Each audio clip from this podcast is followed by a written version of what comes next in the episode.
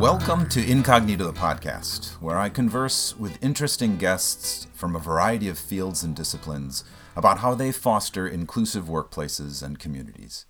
On today's show, I found myself in yet another fun and playful conversation with a creator who makes an enormous difference in the lives of disadvantaged youth and, dare I say, society in general. Although she may not describe it as such, and yet there is some data that suggests it is fact, Josie's work is helping change the lives of youth at risk in a world where most often we don't even acknowledge their existence. You will once again hear about the importance of storytelling and play, and how these ideas transcend so many boundaries. It is the persistence and consistency in her work that will no doubt inspire us all to rise to another level of proximity. So, get ready to play.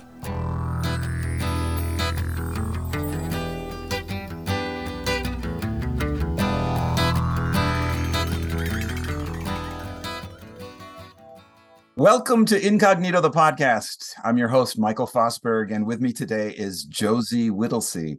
Josie is the founding executive director of Drama Club, a nonprofit whose mission is to consistently care for youth who are incarcerated and court involved by creating space for them to thrive using improv as their guide. Drama Club is committed to providing New York City's most vulnerable and overlooked youth the opportunity to play, be seen and heard, and cultivate life skills via improvisational theater. Josie has taught acting, scene study, public speaking, and text analysis at Fordham University, New York University, Montclair State University, Nassau Community College, Purchase College SUNY, Larry Singer Studios, Sing Sing Correctional Facility, Woodbourne Correctional Facility, GEMS, and Ravenswood Community Center. She holds an MFA from New York University's graduate acting program. Josie, welcome to the podcast. Thank you. Yes, you seem a little tickled to hear your bio read. Just, I'm just saying, just saying. I want to start right there. Of course, I, I always start there with the guest because I mean we start there. I read the bio first thing, and it and there's two things for me. I don't know about for you, but two things that happen to me when someone reads my bio to introduce me to do a presentation, and that's one, I'll go wow, and then two, I'll go ooh.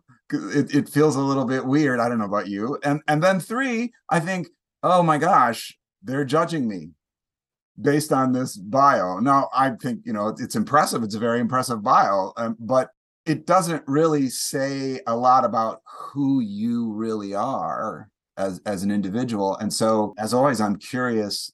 You know, how do you perceive yourself in in the world? What you know, how would you describe yourself? What are what are the identities that are core to who you are?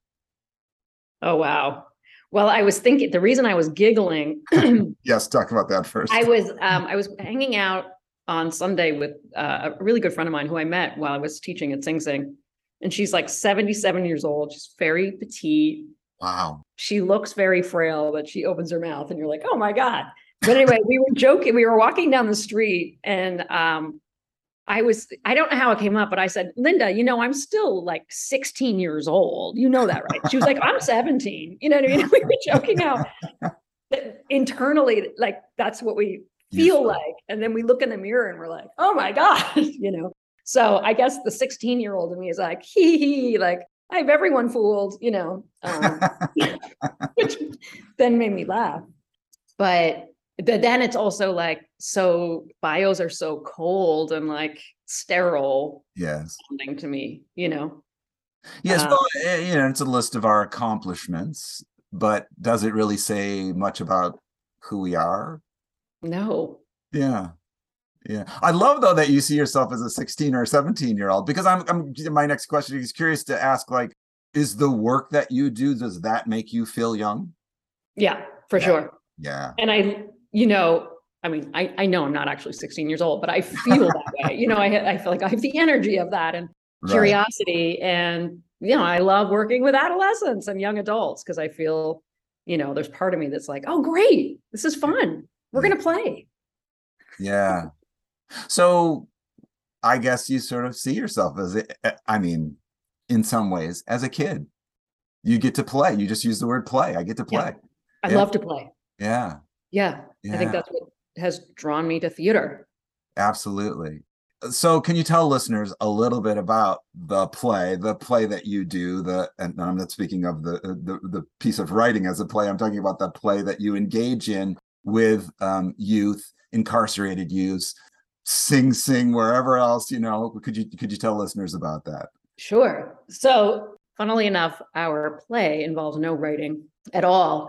Ah. Um, so, Drama Club serves youth in New York City who are incarcerated and court involved, and um, it's we started working behind bars. I saw to back up a little bit. I worked with adults in the system oh. first at Sing Sing, Woodbourne, because I had wanted to work with youth, but I couldn't find anybody in New York working with youth. And at that point, I was still an actor and I really just wanted a volunteer job. And in my searching for somebody doing theater with youth who were incarcerated, I found another amazing organization called Rehabilitation Through the Arts that works with adults. So I was like, well, I'll just try that out. And I found myself spending a lot of time at Sing Sing, which is a maximum security men's prison. I didn't know anything about this world at all, except that my dad had been incarcerated briefly before I was born. Wow. Um, but I and I didn't know much about that experience except that it was a a foundational experience for him, you know, wow. and who he was. Mm. But I didn't make that connection until like years later. Anyway, at Sing Sing, it was they have like a whole arts program. They have like year-round theater programming, and then once a year they do these plays, written plays. Uh-huh. And so the first year that I was there, that they did a play, I got cast as like the Demi Moore part in A Few Good Men clearly. so obvious. Um, and you know when you when when you go to I'm sorry I'm totally going off on a random tangent. That's great. That's great. Um, when you go to teach at Sing Sing, you know it's like a whole process, right? You have to go security and da da da, and you go to the school building, and then you go in the classroom, and you have like a pretty short amount, yeah, like maybe an hour, twenty minutes, and then they ring this bell, and they're like civilians out. You have to be like, oh my god, I got to get out. um, so there's not a ton of time to to have like meaningful conversations because you're trying to like deliver your lesson plan and say hi to everyone and make sure everyone feels like seen and but when i started doing the when i did uh, a few good men i was all of a sudden having like a lot more downtime and hearing stories and, and getting to know the guys. And so I, I did a second play I, the next year they did our town i was in that it was one of the moms. And um, I, I remember some of the guys, I got to know them pretty well, and they were like, Why are you here all the time? Like, what are you doing? they felt comfortable enough to ask me. And I had told them about my, you know, my quest to really work with youth in the system. And then they were like, You have to do that. And I was like, There's nobody in New York doing it. And they were like, You have to do it. Wow. They... And I was a little bit like, but I'm an actor. But I, but I, you know, at that point, I think my life had shifted enough through the work that I was like, I don't think I can go back to that. Mm. You know, I describe wow. it sometimes as like a door open for me that I just couldn't close again. Yeah. I think one of them even said to me something like, Can you see what you see here and not do anything? Mm. I was like, No, anyway so i started uh you know look, looking for where are these kids incarcerated it actually was really challenging finding i didn't know the names of the detention centers i didn't know they, where they were i didn't know at that point what jurisdiction they were under you know it's like mm. so it took me a while and then i finally got this woman on the phone um and she said, I'm sorry, we don't have any money. I kind of said, I want to do some theater, you know, I don't have any money. And I just blurted, I don't even know why I knew this lingo. It was a total lie, but I went, I'm fully funded. Which was a total lie. My and bank I, account. My and she was like, oh, okay. And she literally was like, Do you want to meet me on the corner of like Utica and East, Eastern Parkway? And I was like, okay. And then she like picked me up in a car and drove me to Crossroads Juvenile Center. Wow. And then wow. the party began. Um, but very quick. So, you know, I, I brought all this experience from working at Sing Sing. You know, I'd been there for two years and spent a lot of time there and um, just made a lot of assumptions and that just, you know, did not translate. So, so what, what, what kind of things are you talking about? Well, so one of the biggest the reason I say we don't use written the written word is because pretty quickly. So I was like, I brought in a script for the first summer and we did like a workshop and we mm. did a staged reading. And then we moved on to the next project. And then I was like, actually one of the staff members pulled me aside because there was this amazing kid. We do the warm-up games and everything. It was amazing. And then he just jet as soon as we sat with the script. And she finally pulled me aside and she was like, you know, he can't read, right? Um, yeah. And then I started seeing it everywhere. Once once and I'm embarrassed that I didn't didn't notice it right away. You know, but there was definitely varied levels of literacy, and I I thought we can't do this. I Yeah. can't. This has to be. This is an inclusive, playful thing. Like Yeah. so, I wasn't like an improv expert. I'd done some classes. Yeah. Um, but I just turned to that because I was like, I got to keep these kids. I want to keep them engaged. I want it to be fun, you know Right. and they love improv. So that was like one major difference, right? Uh-huh. Um, and then I think the other major difference for me is it really does feel like in the prison system, it does feel us versus them in terms of the correctional officers and the inmates, and you know, yes.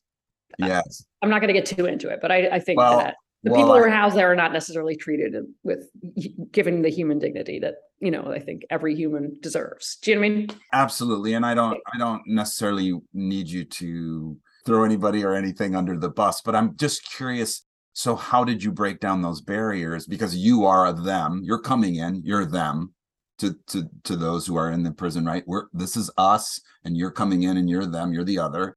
How did you break down the barrier? Oh wow, that's a whole conversation. Yeah, well, we're having it. um, well, I came in under the umbrella of an organization that had already earned the trust of the men. ah, okay. There's that, but yeah, but you but, but but but when you went to the youth uh, incarcerated places, you did Right. not, right? right, exactly. And so I Okay. came in with the assumption that the staff were really kind of like the bad guys, you know, or like not looking out for the kids, or Yeah. you know, um, and I was like very wrong about that. Um, Really? Yeah, it's mostly women from the same neighborhoods that the kids are from. Wow. They are, some of them are so bonded with those kids. Wow. I feel like a, not everybody. I mean, there's, there's, I mean, there's Sure. bad, there's bad shit that happens in these places too. But Sure. um, for the most part, you're looking at people that really wanted to make a difference in these kids' lives. That's why they got involved. Having said that, there is, I describe, I describe it as this intense malaise. Everyone's burned out. Everyone's had their heart broken. You know what I mean? And so Yeah. there's this kind of um, exhaustion in the Uh-huh. system, which can be when you come in as a as a newcomer, can be seen as people not caring for the kids, right? Yeah. So I think that was like a huge difference for me. And I wish I hadn't come in with that assumption. So, but you, let me see if I got this right. So you came in to this situation sort of under the umbrella of the staff that was there and hoping that that would, um, that trust that the staff had with the, uh, the youth there would sort of flow over to you as well. No, I didn't even know about the trust that was between the staff. Ah, and youth. okay, I okay, just so- came in blindly. I so- came in blindly, So- bringing all the history I had from Sing Sing with me. Sure, sure, sure. So Um, tell us then, how did you, how did you go about establishing trust with the youth there? Um, and I, I, we can, we can get even deeper. We can talk. I mean, you, for listeners, you are a white woman, and mhm. you're walking into a situation which I'm guessing is predominantly um, youth of color.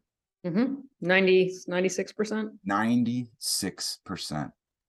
How did you get them to trust you, and how did you build a bridge?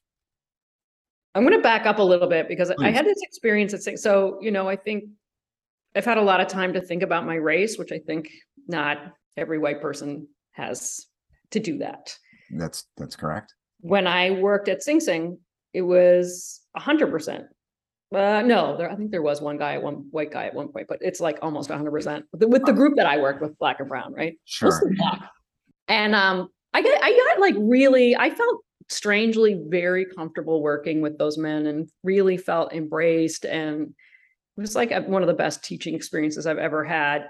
And I felt like part of the gang, you know. And then I remember once we were having this group conversation, and all of a sudden one of them went, Whoa, whoa, whoa, whoa, whoa, can we talk about this right now? Because Josie's white. And I was like, Wow. I am? right? What does that mean? What do you, what does it matter? And I was like, my feelings were hurt. And I and I went home and thought about it. It took me a while to do some thinking about it. And then and then I was like, oh my God, I, I am I am white. I'm not just the norm. I'm do you, do you know what I mean? Yeah, yeah, yeah. You're you're the other in that situation. I was the other. And Mhm. then also I'm a white person. So you have to Yeah. think about what that means. And I feel like in America, we don't really have to think about that. That's correct. unless you, unless maybe you work in these situations and all of a sudden you have, you have to think about that and what you're bringing with you, right? And then I started really thinking about what kind of assumptions were people making about me? Yeah. And um, so I, I am so appreciative for that experience because it, it helped wake me up, you know, and so when I went into this situation where not only the kids, but also the staff are all black and brown, Mm, you know, um, I noticed the staff sometimes would give me an authority that I hadn't earned. wow. And I pushed it back on that. You know, I, I was like, I, you, you are here with these kids all the time. You know much more about them. All, the only thing that I have expertise on in the situation is it's theater. Yeah.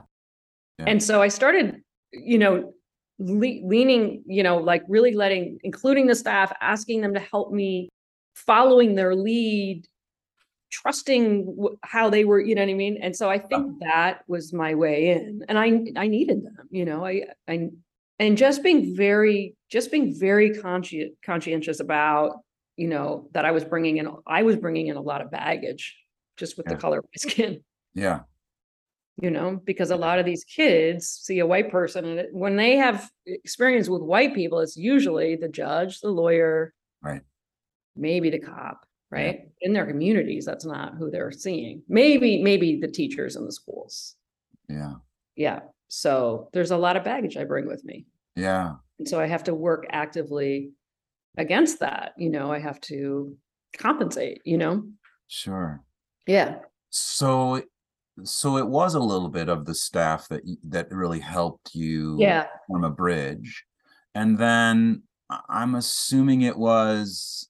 Well, I I don't know what to assume. I, I guess doing the work that you're doing, which we both know can be very liberating and freeing, and can allow youth in this particular case, but adults as well, to explore in ways that they're not normally allowed to explore. I'm assuming that that also helped open the door for a, a building a, a, trust bridge. A hundred percent. Yeah. I think actually play is one of the best ways to build trust. Yeah, We all know how to do it. We all want to do it. yeah, It's innate. yeah, It just transcends so many boundaries. So I, you know, making a truly playful space is really what's going to build trust with both staff and the kids. that's fantastic. Yeah. So, I mean, you have talked a little bit of- about variety of things here. I want to ask you if you can share with listeners a particular situation, a particular challenging situation that you were confronted with that required unifying efforts on your part, and, and you know, and how you overcame that challenge by bringing people together. Can you think of a, a particular time in which um, perhaps things were going off the rails and um, and you were able to bring people back together to make everybody feel like hey we're all in this together The thing that just popped into my head was I was following the model of the organization that worked with adults in that they're year round.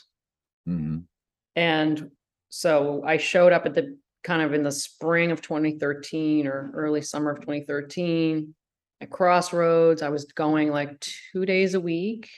And the director of programming there, I just feel like did not like me for whatever reason. And I think, you know, it's an, I think it was annoying for the staff. They're like, oh, the drama ladies here. Oh my God, it's like more work, you know? Um, but the the show that we did in, at the end of the summer was so beautiful. It was so, and the, the kids were radiant and beautiful, and everyone felt really good about it, and everyone felt successful about it. And uh, um, I think the the staff could see. You know, the wonderful thing that happens when we do shows is the staff get to see the kids in a new light. yeah They see the kids in really bad, you know, s- circumstances, and they see the the kids. They're with the kids when they're really freaking out, and you know, sure um, and so it's, I think it's rewarding for everybody to see these kids get up and shine and succeed and people are clapping and they're having fun. And it's like this really joyous experience. And I, the, the director of programming actually at that time saw a rehearsal and was like, oh, I think we should invite some of the kind of the bigger brass from Manhattan to come out. And at AC, which Administration for Children's Services, ACS, which has jurisdiction over the juvenile centers in, in the city. Mhm. Uh, so we waited for some people from ACS to come. And it was, so- it was just so amazing. And so I really felt like, here we go. And then the facility was like, great, you're done. Like, are you going to come back next year? Like, no, no, I want this to be year round. I want to, and they were like, no, that's not gonna, that's not gonna work. And um, I'm gonna backtrack a little bit. I had one of the kids in in the who'd been with me all summer. He was this amazing kid, and he every day that I showed up, he said, "Oh wow, I thought you weren't gonna come back." This went on for like three months, and finally, I was like, "I come twice a week. I always come when I say I'm gonna come." Like I, you know, and then when they said that to me, like, "Are you gonna come back next year?" I thought this kid, and I knew he'd been sentenced, so I knew he was about to go upstate. And um, I, I thought, my God, he's right. He's right. He turned out to be right. I, I was really upset. It took about a month. I can't remember why why it was. I think I just bugged and bugged and bugged and bugged. And you know, and finally they were like, oh my God, this woman is so annoying. Like she won't leave us alone. Like let her back in. And I thank God saw him before he went upstate. And he saw me and he said, I knew you were coming back. Wow. and and that was my first like major major victory um because he learned that he could rely on someone. You know that there were adults in his life that would be consistent. And that's you know that lesson that consistency lesson is so it's one of our core core values. It's in our mission statement. We show up consistently and if you can't if they if you can't get to the kids then you ask the staff to do like i call it a drive by where you walk by the housing unit and you wave through the glass. So they just know that you were there. Huh. um there's a lot of so you ask like how did how did i bring people together? I centered the youth. I- oh, you always have to center the youth. I centered that kid. I knew i just wanted to see him and let him know that i was going to come back. And then there's a lot of like in this work and it's not always because people don't want you there per se but everyone as i said is tired and burned out and there's a lot of just very kind persistent head banging that needs to happen Yeah. you know Yeah. Sure. oh yeah i get i understand i can't go to the housing unit can i when i walk by the housing unit say hi oh can i go to the other housing unit what about this what about that you know you just have to keep Ah, you know you have to be persistent. extreme extreme Yeah. Could you could you explain for listeners when you say center the youth, you had to center the youth. How did how, what what what is that? What do you, what do you mean when you for for me that just means like holding them at the center of the mission of what i'm doing Great, great. Thank you. And so I'm just curious to when the powers that be came in to see this, uh, and then you were like, "Yeah, I want to do this year round." They're like, "No way." Did they did they not see the value? I think, oh no, I think they definitely saw the value. There's just this sense of transience that Mm, permeates this whole system. Ah, Kids are in and out and going upstate and going home and coming back and staff, there's a high staff turnover. And so wow. This idea of something that's like super consistent and, and um, I, I like to say low and slow, low and slow, um, is not really of the culture. Mm, sure. Um, yeah. You know, there's a thing uh, oftentimes in the DE and I spaces, they talk about, um, we talk about um, measuring the change or measuring the, the, the transition. I don't know a, a lot about that part of the, of the DE and I space because I, frankly, I find that so difficult to quantify. Mhm. I'm wondering if that exists in in in what you're doing, if they're if they're looking for some sort of measurement, or if it's really about what you said about the culture that's just so transient, or maybe it's both. You mean, are you asking me like, are they looking for measurement of the success of our program? Yeah, hmm For sure, everybody is. yeah, Painful topic for me because it's so Yeah. hard. to do. yeah. It's hard to We measure. did- right? Yeah, it's very hard to do. We did, however, um, we had a hired a consultant this spring to look at our program behind bars and they- really thought they could help us. So we were like, okay, we're gonna try this. And we did get some data. And the data basically was, you know, we looked at social emotional learning, which is a big Yes. Uh, thing, yeah, big mhm. thing in this space. And it was very validating to me. It said if if kids worked with us for seven or less classes, there was a 10% increase in social emotional learning. If they worked with us for eight or more classes, it was a 56% increase in social emotional learning, Oh my God. which speaks to that consistency Yes. Yeah. and time in, which I have felt for years, but it's really hard. You know, I can say that to a funder, I can say that to an agency and be like, look, I just noticed in the classroom, you know, they're like, uh-huh. But it's it's so good to have numbers behind that. And it's a significant difference. Yeah. Yeah. That's terrific. I want to ask you, and I'm I'm I'm almost sure I know what the answer is already, but I want to ask you outside of the prison walls, how do you go about bringing people together? Is it play? Are there other ways in which you bring people into your lair or whatever? Wha- How, how do you get them to buy in that they're a part of this? They're included, whether it's the folks that work with you who go to the prisons and do this, or whether it's other people outside and perhaps the theater community or or elsewhere. Oh, wow. That's a really good question. This is a well, I storytelling is, Uh, is probably the biggest piece because we can't share pictures or videos of these kids. mhm. protected population. Every once in a while, we can bring the odd donor in. Um, most people don't want to go. Yeah, They're hard, these places are hard to get to, and then it's like during work hours and, you know, and most people are like not really dying to go to a jail. Um, so storytelling is a big piece of this. There isn't, I've been working with a friend of mine who's a communications person. He's been pro bono working with me to figure out who are, who the people that, that kind of form the circle around drama club, who those people are. And Yeah. there is an element with a lot of our donors of this kind of vague knowledge that there's like a second city in New York, right?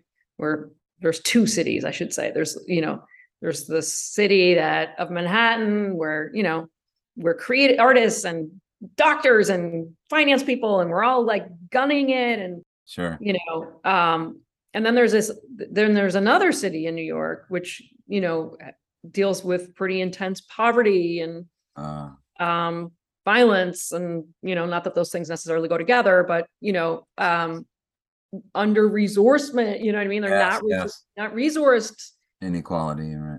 yeah it really intensely social. um Economically. mhm, so i think a lot of our donors sort of vaguely know that but it's not in focus mm, and I- i have the most success when i can bring that into focus for people mm. I tap them and I'm like, you know, this is here. This is, I'm going to bring it into focus for you, you know, and then people are, it's hard to look away when you can see it. Letting them know about the other city, about the other New York. Yeah. Yeah.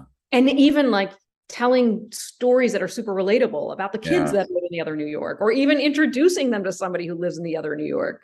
Yes. And then we all are like, oh, there's not that really that much difference at all. You know I mean? And as soon as that happens, people are bought in. Yeah. Yeah. Well, of course, I can relate very strongly to the storytelling aspect of all of this because um, that's what I do. And also, I myself spent a little time in uh, a maximum correctional facility in Los in California. Not, not, I wasn't incarcerated. I, I went in, um, I'm breaking my anonymity here as a member of Alcoholics Anonymous. And, uh, Okay. and we would, uh, we would go in and have meetings in Mhm. uh, uh, in these facilities. And basically, a meeting is like a storytelling experience because each person gets an opportunity to tell their story. Right. And it just really, for those who uh, gradually opened up and whatnot, it was just a really, you know, cathartic experience for, for Mhm. everybody. So I, I get it. Mhm. It's, it's really great. So if you, and I, I'm, I'm trying to nail you down on this, if you could recommend one thing to listeners that could act as a catalyst for a more inclusive society or perhaps you know just the workplace what would that be it could be a lesson a, a tool a step a rule a story whatever what what what do you think you could recommend one thing i know it's hard to but I actually, I think I have an answer for this. Proximity. proximity explain so one of my heroes is Bryan Stevenson, who Oh. wrote Just Mercy and yes I've heard him speak multiple times. Every time he comes to New York and speaks, I find my, you know, I go. Yeah. it's so inspiring. Very inspiring. And Big- he, yeah. he, I'm a Buddhist. I'm a Nichiren Buddhist. Uh, Mm. he came to my pre-COVID, obviously. Uh, my Buddhist center does peace, a peace series talk. So people come in, they don't have to be Buddhist. People just come in and talk about their work if they're working kind of in the the peace world, you know. Yeah. He he it was so beautiful that talk. And he said, um, one of the things that we have to do is we have to make ourselves proximate. It's it's kind of what I was just storytelling is is a great way to become proximate, right? But I was sort of what I was just talking about, like, you know, if you meet these kids, right, you're gonna see that they're like your own kids, right? If you, you know, we we we have these community um shows, and so some of the kids are formerly incarcerated and some are just from the community, and you know, we don't identify anybody, but people love those shows because they get to hang out with the kids and then they, you know, sometimes form rela- you know what I mean? Or that sounds Yeah. awful, but you know, you've seen meet a kid and then you're like, he's at the next show and you're like, Yeah. oh, yeah, he's at that," you know, and then you're, then, you know, it's proximity. And so it's harder to say, oh, that world over that neighborhood over there where I would never go. And those, you know, I don't have to think about the youth there and you, whatever lies we tell ourselves, right? But when we come together and we meet each other and we we see that we have way more in common than we have not in common, Oh, singing my praises there. Yes, love it. then then we care. Then it becomes a, then it becomes a personal issue for us. That's proximity. And then we do something. Yes. Yes, that is my. I mean, that's my the focus of the work is we have more in common than we have different. Th- Those that's a fact. It's a fact. It's a so absolutely a fact. Yeah, and Yeah. yet we allow those differences to get in the way. Yeah. They build walls. And they're so the differences are tiny and few That's in right. between. That's And I don't know why we focus on them so much, but we do. Yeah. Well, I that's to some degree. I almost think we're hardwired in that. I think we are. Yeah. It becomes like a safety. I'm putting I'm doing air quotes. Right. We right. think it's safety or whatever. We tell ourselves these narratives, but proximity blows that up. Yeah. Oh, that's that's terrific. Thank you for that. Um, okay, so you I know we we talk about a little bit about um we all sort of perceive different things, and I appreciate like you um explaining proximity and um centering youth and all those things. So we we use words and we use them differently, and we each have different um uh, understandings of those words. And we have our own set of biases, which we would agree. Um, but if I were to ask you what it means to be authentic, how would you describe that? And what does that look like for you? I guess I would say it was acting without ulterior motives of wanting to Mm. be wanting power or to be liked or it's letting your pure self or I guess your Buddhahood, I would say, because I'm a Mm. Buddhist, your Buddhahood lead you. It's actually super hard to do because we always sort of want, right? We want to be liked. We want to think people think we're smart. We want to be powerful. We want to be, you know, Yeah. but those are, if we can act without those things, I think that we're acting authentically. I think. Am I going to regret saying that? I don't know. No, I don't think so. I don't think you are. I think that's a, a really beautiful way to describe it. Yeah. And for me, you know, I love, um, I love connecting with people. I just, it's the driving force of my life. I love laughing with people and connecting with people. I love playing. I love, you know, and so the things I just mentioned often get in the way of that. Not that I don't do it, but it gets in the way. So when we can get those things out of the way, we can authentically connect. I mean, that's just, that's Yeah. it. Do you think those are things that you is it necessary for you when you walk into the a youth facility for you to explain that to the kids there or or they get it naturally? They get it naturally. Absolutely. And they get it so fast. Wow. And I say that to people who are new. I don't have to say it anymore because I think we're more established and really attracting people who really understand this work. But hmm I always say to people like, don't front, like, don't go in in front Yeah. because they can sniff it immediately. Yeah. Yeah. Well, it's often said about uh I don't know how much you know work you've done in children's theater, but it's often said that children are absolutely the best audiences because they can sniff right through that. They can tell whether you're fake or you're false Yeah. or you're being honest and being authentic. So Yeah. Yeah. I cut my teeth in children's theater. So that's a good place to be. That means you're tough as shit. I don't know about that, but uh, No, I, I think, you know, they they make no, they have no apology. yeah. Yeah. Yeah. And I think, you know, pl- you know, back to that connecting. yeah. I actually don't have that many white teaching artists working for us for for a reason. There's, Uh, you know, but um my role as the white teaching artist when I was teaching was sort of like, I'm going to be the uncoolest person here, and I'm going to be the most excited person here, so that no one else has to take that mantle. Do you know what I mean? Um, and I'll just I'll just take that and happily, you know what I mean, so that I'm yeah. cool. But uh But it comes to you authentically. It does come to me authentically. because I'm I mean, we authentically, just- can just have our conversation today. As, yeah. Um, and everyone has their own, you know, superpowers as teaching artists. But um, Yeah. you know, when when I can do that successfully, then everyone can relax because I don't have to be the uncoolest person in the room because I've already done that. And then then they can enter play pretty Yeah. what's the word? Uh, I can't think of the word. But anyway, it, it, you know, they're not, they're just going to enter play and not think too much about it. And then once you do that, then everyone's just authentically yeah. connected. They're not Yeah. inhibited. They're they're just free. They just Yeah, that's the word. Yep. yeah yeah You're ab- uninhibited. yeah. Yeah. Yeah, I I had someone yesterday ask me the question like because I do shows I my I do shows for middle schools, high schools, colleges, corporations, all that kind of stuff. And someone said, I you know, what is the differences between you know doing it for a middle school or sixth graders, seventh graders, and you know adults or whatever? And I said one of the biggest differences is that afterwards when I was uh, when I finish the play and we go into the talk back, like uh, older students, college students, even high school students, and adults, like it's like pulling teeth to get someone to ask the first question. Yeah. At a middle school, there's like a thousand hands go up in the air right away because they, Yeah. they're totally uninhibited. They're ready to ask a question right away. And I just love that. So, yeah. Um, this has been wonderful. Absolutely wonderful. I want to ask you one last question. Yeah. If you could share with listeners, can you recommend a book, a movie, a television show, a play, or something that has inspired you recently and why? Recently, you know, I saw Strange Loop Oh, yeah. on Mhm. Broadway recently. It Yeah. really blew my mind. Wow. Talk about authenticity Yes. and curiosity and play and humor and it it's so beautiful. It is closing in january so Yes. go before it closes it's so good. I don't even like musicals i sort of hate musicals. I'm with you. hate them. Um i don't know why i hate them so much but people kept telling me to go and i was like eh, i don't want to be a musical.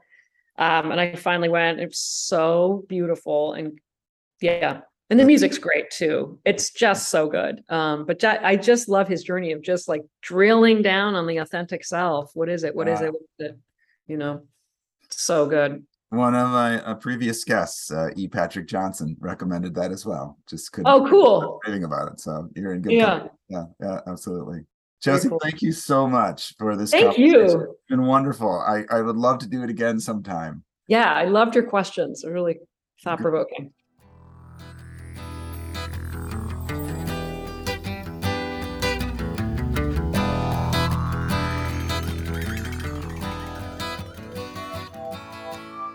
Thanks again for listening to Incognito the podcast. As always, we welcome your suggestions and encourage you to rate and comment in your podcast app. Rating and comments helps people find us and allows us to spread the word about this work. Also, big news on our end. You can find us on Instagram at Incognito the Play. Find us there, follow us, and hit us up with a question or comment. I'll be back again next week with yet another conversation that delves deeply into identity, authenticity, and ways in which we can create inclusive communities and workspaces.